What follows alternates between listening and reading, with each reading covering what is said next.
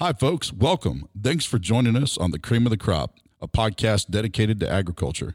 We talk to top leaders, share top ideas, and discuss top trends and products. We get to the heart of ag and put the issues on the table.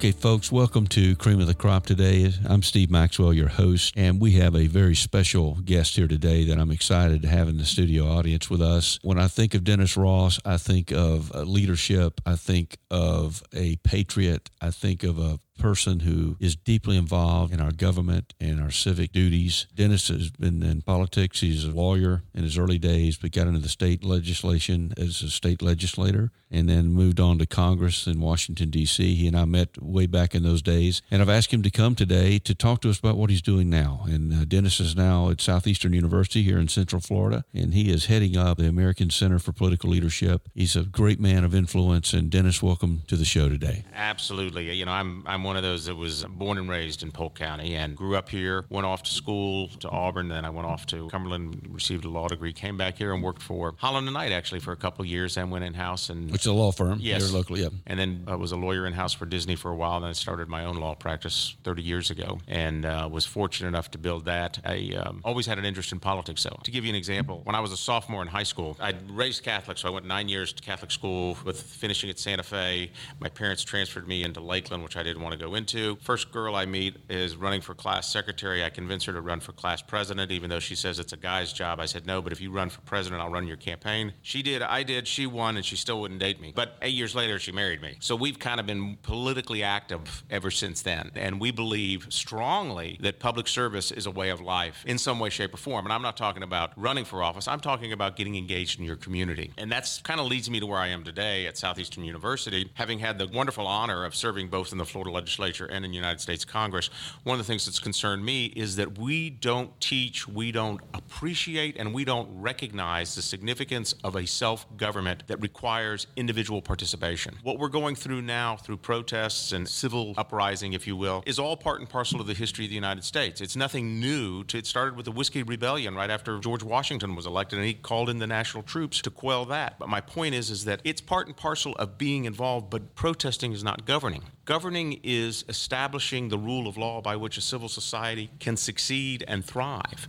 And so my concerns have been, as I've been involved in the political process for now for well over 30 years, is that we have failed to appreciate how significant it is to teach at an early age the necessity to get involved. And by getting involved, again, I don't mean just voting and walking away. I mean taking what I call ownership of your citizenship, being aware of your surroundings, knowing that your neighbor can be successful with your help, that your neighbor can help you with your success. And despite the fact that we all, especially in social media, are being deluged with so many different opinions about what and how we should think, independent thought is starting to erode. And we're just going along with crowd psychology saying, oh, this is what we need to do, when in fact we know better. And so one of the things that we're doing is we're trying to not only advocate for increased civic engagement, but to do so through civil discourse. And one of the things that has been fundamental to the sustainability of the United States is our ability to vet controversial topics and come to resolution. Now, granted, that hasn't really worked so well in the last couple of decades for whatever reasons, predominantly political. But one of the things we don't teach either is how to have that difficult conversation with somebody because we have taken these in such a sensational way and said, this is the issue today and we need it resolved. And if you're not with me, then you're against me on everything else. That's not life. That's not reality. And for those of us that have been married continuously for quite some time, that's not at all the way a relationship works. You've got to have that give and take. And we're teaching that. We're teaching that whoever may be your adversary today may need to be your ally tomorrow. So don't burn that bridge. And passion is so important in your advocacy, but respect is just as important. So, where do you think this thought, where if you don't think the way I think, then we're going to blot you out so that only my thought can get out there? Where does that come from? When did that transition happen? I think you probably have to go back to the 60s when we started seeing, you know, more and more involvement of government. The Vietnam era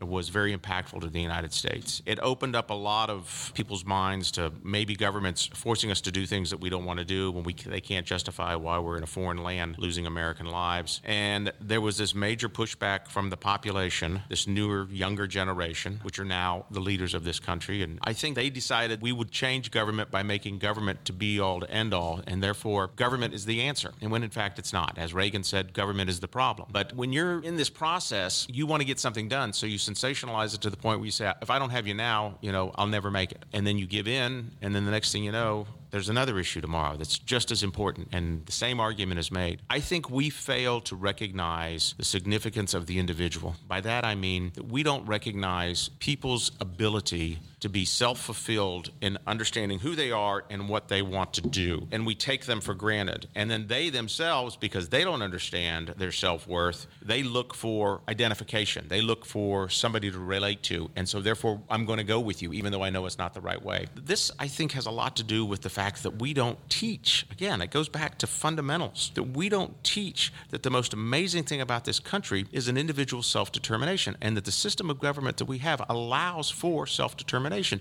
meaning that a person, regardless of their ethnic background, their wealth, or their geographic place of birth, can become anything and everything they want to come to be. The American dream. But our history is replete with that. I've probably done 30 some two minute videos on American history and ordinary people who have risen to extraordinary means and, and done extraordinary things just because of their passion and the opportunities that the United States allows them to have. That's the uniqueness of us. And I think, Steve, it goes back to answer your question a little bit quicker is that the reason we have it the way it is now is because we don't allow people to succeed in their fulfilling desires because we take them and say, We need you now, and you've got to be with us. If you're not, then we'll always be against you. It's human nature to want to be accepted. From my perspective, it comes down to two perspectives, right? After the earthquakes, me and a group of people went down to Haiti, and that was my first time really in a third world country, other than, you know, Mexico, I don't consider third world. This was really a third world country. I think every student, before they graduate from high school or college, should be required to go to a third world country, at least for a week or two. It doesn't take long to understand what we have here. I think a lot of issues we have, we don't understand. Our founding fathers put a system in place, right? Correct me if I'm wrong here, but they put a system in place where the people were in charge, but they were allowed, and by God giving us certain individual rights, we are allowed to pursue your dreams. In my words, I call it reaching your full potential, which is the parable of the talents, right, in the Bible. Right. So it's all about reaching your full potential. Here's a system that allows you to do that, and it's not perfect. And our founding fathers weren't perfect, but the document they wrote was pretty darn close. It absolutely reflects the fallibility of man. By that I mean they knew that a monarchy wasn't going to work. They knew that a dictatorship wasn't going to work. They knew that self government could only work if there were checks and balances on each individual because each individual, due to temptation, is going to make mistakes. And that's why you have a deliberative process. That's why it takes forever to get a piece of legislation not only filed, but then gone through the process and then having to pass out of one house to the next house and then make it to the president and then undergoes judicial scrutiny. I mean, that was a deliberative process intended to make sure that we as a nation didn't overreact to situations. And now, in a world of instant gratification and social media, of instant news and 24 7, we want things to change right away, when in fact, our system was never designed for that. It's something, again, we need to teach better. And, and again, that comes back to human nature, right? You can make a knee jerk reaction where how many times we opened our mouth, we said, you know what, if I just kept my mouth shut, you know, it's human nature. So our whole system is built around protecting ourselves from our own human nature. And one of the things that we focus on in my program at the American Center for Political Leadership at Southeastern University is the term leadership. One of the things that we've been trying to raise the awareness of is highlighting statesmen, highlighting people who are genuine leaders that have certain principles. You know, leadership is not a title, it's an action. And one of the things I learned about the political process is as long as we give you a title of leadership, then you stay within the confines of where we told you to be. And even though you're not exercising leadership, you're at least a leader because it's entitled. But once you start exercising those prerogatives that you think are necessary, you move outside of that realm that you've been invited to, but you're actually exercising leadership. And so, leadership to me is something that is so desperately needed, but yet so hard to find in this country. Whether it be ego driven, whether it be financial driven, people want to have the satisfaction of knowing that they're recognized because they're somebody. And so, we give them a title of leader. And yet, the greatest leaders of this nation have come out probably as humble people who did not intend to be leaders, but yet, because of crisis, because of the situation, rose to the occasion. I don't want to see us have to have a crisis every time we need a good leader. I want to see us be able to recognize through our history that good leaders are made up of certain qualities, humility being one of them, integrity being one of them, listening, you know, being decisive. We need to invoke this standard of leadership that we require out of our leaders. I'll add another courage. Courage. You got to have courage. One of the great virtues, you know, George Washington talked about a lot, but you've got to have courage, especially in this day and age. You can get blasted in the social media world for just taking a stand and it may be the right stand, but if someone else doesn't like it, now you got you know ten thousand people pounding you. It causes me to think twice and retract. But you got to stop yourself and say, wait a minute, this is the right thing to do. So I'm going to exhibit courage here and do it anyway. It's the right thing to do. Leadership is lonely, but it's so necessary. Our history is replete. Look at Lincoln. Lincoln was one lonely man. Oh, yeah. He was torn, but he knew what he had to do, and we couldn't have asked, especially from a divine perspective, of a better leader at a better time in one of the worst times of our history. Everybody can talk about who their great celebrity is and who their great athlete is, but where are the great statesmen? Where are the people that are truly into it for the greater good and not for themselves? And I think we all want to be that way, and we all can be that way at whatever level, whether it be in our communities, whether it be in our schools, our churches, our nation, our state. We each can play a role to be that type of leader. But we have to have one thing we have to have the common good. So, Dennis, if you could go back and you had all power for a day and you could change anything in Congress right now to bring about what you just described, what's one or two things you think would be decisive in changing that mentality up in Washington, D.C.? From a practical perspective, if I were Speaker, I would allow votes on issues where I knew they probably wouldn't pass, but at least to have the day to be heard. One of the things that my eight years of Congress is that we wouldn't bring a bill to the floor unless we knew it was going to pass. Now, we've got issues back home that are crucial to me and to my constituency that my leadership may not like, but I've got a groundswell of support and I want to have it heard. And I want to show my people back home that I have the ability to have it brought before Congress. Well, if you can't get it passed, we're not going to bring it up. Well, you know, let that be my problem. Let me bring it up and let me go back home to my people to say, I'm fighting for you and we're going to continue this fight. And so, one of the things that concerned me was that we don't use this process of vetting in a public forum the way it was intended. You know, the debate is structured, the vote is foregone before we ever have it, and you posture to now do either damage control before the vote is taken or to take congratulatory praise for how the vote is taken. And to me, that is not the process that was intended by our founding fathers. It is a process that needs to be vetted, and it requires me to be more of a give and take with you. You and I might have polar opposite opinions about how this country should get to where we want it to get, but you need something and I need something to further that goal of getting there. So therefore, you're willing to give in to me and I'm willing to give in to you. That's the way the process was intended to work. We've seen this polarization come around because it's either all or nothing what really bothered me is we could have done healthcare reform. We could have done healthcare reform in the first two years that we took over the majority in 2011 to 2013. We could have done better financial services reform.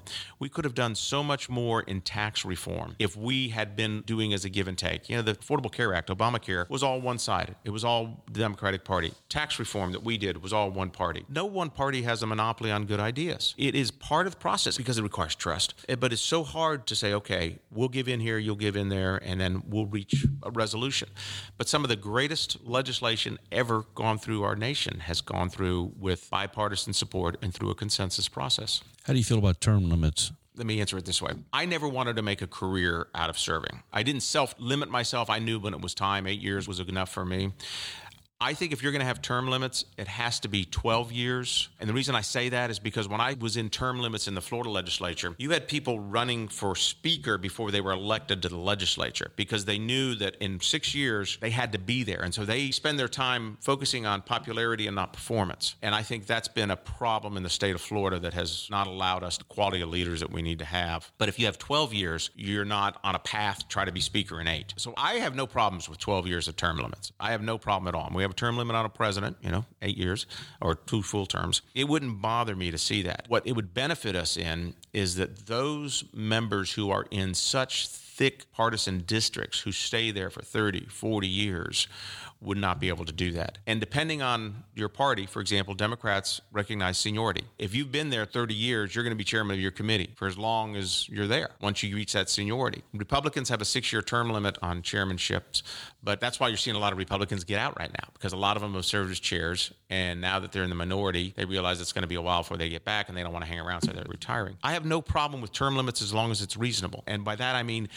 give them good 12 years. And I don't know why anybody would want to do this for more than 12 12 years. I think the general public too can see that you get embedded 20, 30 years in that place and it becomes counterproductive for the citizen a lot of times. You know, they're building their career and their wealth, you know, based on their position in Congress. When I first got elected to Congress, I met John Dingell. John Dingell was elected to Congress and had been serving in Congress since before I was born. Now I'm 60 years old. Okay, so this was 10 years ago. And he had been in Congress longer than I had been alive. And before that, his father had the seat. He's since passed away, and his wife now has that seat. That would be the opposite extreme of a term limit for sure. That's for sure. Yeah. But it happens. Oh, yeah. I get a lot of questions on the, on the street. I want to pivot back to what you're doing now in the civic thing. How do you see these new students coming in, accepting your role there at Southeastern? It's fabulous. It's fabulous. And I'll tell you why. We do a capstone program, and we take a few students, and they spend the spring semester on campus. We bring in speakers. We challenge them to learn how to public speak, to learn the fundamentals of the Constitution, to learn about the branches of government, how things work, why we have a press, the importance of the press, the bureaucracy, why lobbyists exist, and the necessity for lobbyists, if you will. And then we go to D.C., and we spend about a week in D.C., and we have a chance to meet with members of Congress, senators, members of the cabinet. We've met with the president's chief of staff twice, and they come back and they say, Wow, I didn't know this was like this. And what's more important is I didn't know that these people are there are just like me when they were my age. We met with Dr. Ben Carson one time with my students. Each time we'd go meet with somebody, I'd have one of the students do the research and lead the discussion. And this student was absolutely astounded how he was raised in public housing and in poverty by a mother who couldn't read, and he didn't know that, and would challenge him to read and to go to school and to make his life better. And here he becomes the head of neurosurgery at John Hopkins. And now he's Secretary of Housing and Urban Development. This has an impact on these students' lives because they realize, especially at that age, when you're looking and thinking and wondering, that if you just stay focused and you persist, and faith has a lot to do with it too, I'll tell you that, that there are opportunities that you can overcome and succeed. Tell you one of the things we're working on. I'm working with a couple other universities, Ball State University, University of Minnesota, Augsburg University, in collaborating to create a curriculum of what we're speaking of of civic engagement, civic renewal, teaching civil discourse, and having that replicated as a required course in college campuses throughout the country. We're seeking a grant proposal right now with a foundation, and we feel pretty confident we would hopefully be in line for that. But we want to make this as part of everyday college curriculum as we possibly can. Because one of the things I tell people is it doesn't matter what your profession is, government's going to be involved in it. I don't care if you're going to be a social worker, if you're going to be an accountant, if you're going to be a librarian. The government's going to be involved to tell you how you're going to be doing your work. And if you don't know how that government influences you and how you can influence that government, then you're going to be a victim of what that government does to you. Well, tell us again, some of our listening audience now is nationwide. So, Okay. uh, where is Southeastern University? Southeastern University is a uh, private Christian college, started as a Bible college in 1935. It moved to Lakeland, Florida then, and was a small theological college. Over time, under the last two presidents, they have really liberalized their curriculum to take on almost all disciplines in the liberal arts, including uh, the School of Business, archaeology, education. I know I'm going to leave some out here. And they have grown to now 10,000 students. But they also have something that's very innovative. They have 190 affiliates across the country. They will affiliate with large churches and large organizations and be able to offer an accredited college degree program at a very cost effective price.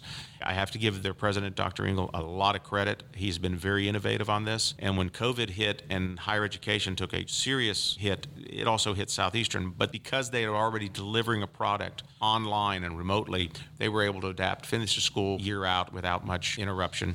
And then my work at Southeastern is the creation of the American Center for Political Leadership, which again was a brainchild of Dr. Ingle, who uh, had approached me when I was in Congress. And my concern was that we're not teaching, we're not incentivizing kids to get involved in this process. I think it needs to happen at an earlier age, but at least if we can get them in college. give you an example. I guest lectured to a theology class, juniors and seniors, about 25 of them, explaining to them why it was so important for them to get involved in this process, especially as Christians. At the end of the discussion, I said, okay, out of y'all from across the country, you're in this class, who can name a U.S. senator? Not one could name a U.S. senator. In fact, one of the students said, weren't you one once? I said, no, I was not. But that had me concerned. You know, they're going out to do their ministry, and yet they don't know who their elected officials are. give you an example. Alexandria Ocasio-Cortez, when she got elected in her primary, 13% of the voters showed up to vote in that election. So she's going to represent 700,000 people, and she gets elected with a little over 14,000 votes. What's wrong with that? Where's everybody else? And now she's elevated on a national stage, being talked about as a vice presidential, you know, candidate. And you're thinking, with only 14,000 votes, she won her primary. diametrically opposes the Everything. system, everything we have Yes. here in this country. Yeah. And then we complained. Since I'm at a Christian college, I tell them, I said, you know, in the 1950s in America, 90% of the American citizens identified themselves as Christians. Now it's over 70%. So it's dropped a little bit. So if over 70% of the American people say that they're Christians, why aren't they voting? If they believe that this is something that's absolutely necessary, for whatever reason, you can make up an excuse. I don't like the candidates. It's just too difficult for me to get out there and vote. The lines are too long. Yet these people are determining our future. They are determining our So it's- future. it- it's very important to get involved. but to stay involved. We need leaders, and we need leaders who understand they're going to be attacked, they're going to be ostracized, they're going to be, you know, questioned, but they will be successful because the history of the United States has shown that. All of our great leaders have been through the fire, and they have been good for this country because of it. Well, I want to thank you for doing what you're doing right now. Well, thank I think you. it's absolutely It's a good. I think it's a passion, but it's all about influence, right? You're influencing the young minds that are coming up in the right way. Thank you for coming by. Thank you for serving our Congress and the State House also. And thank, you. you for all you've done in that arena. And anyone who's listening, who's honor. interested after hearing Dennis, maybe you have children about college age, you want to look up Southeastern University here in Lakeland. It's a great school. It is. They'd love to welcome you uh, to visit the campus and send your children here if possible. So thank you, Dennis. Thank you. for everything. Thanks for joining us today. You bet. Thank you for joining us today. This podcast has been a presentation of Has Media, copyright 2020, all rights reserved. Be sure to follow us on Instagram, Facebook, and LinkedIn at Highland Ag Solutions and visit our website at highlandhasit.com.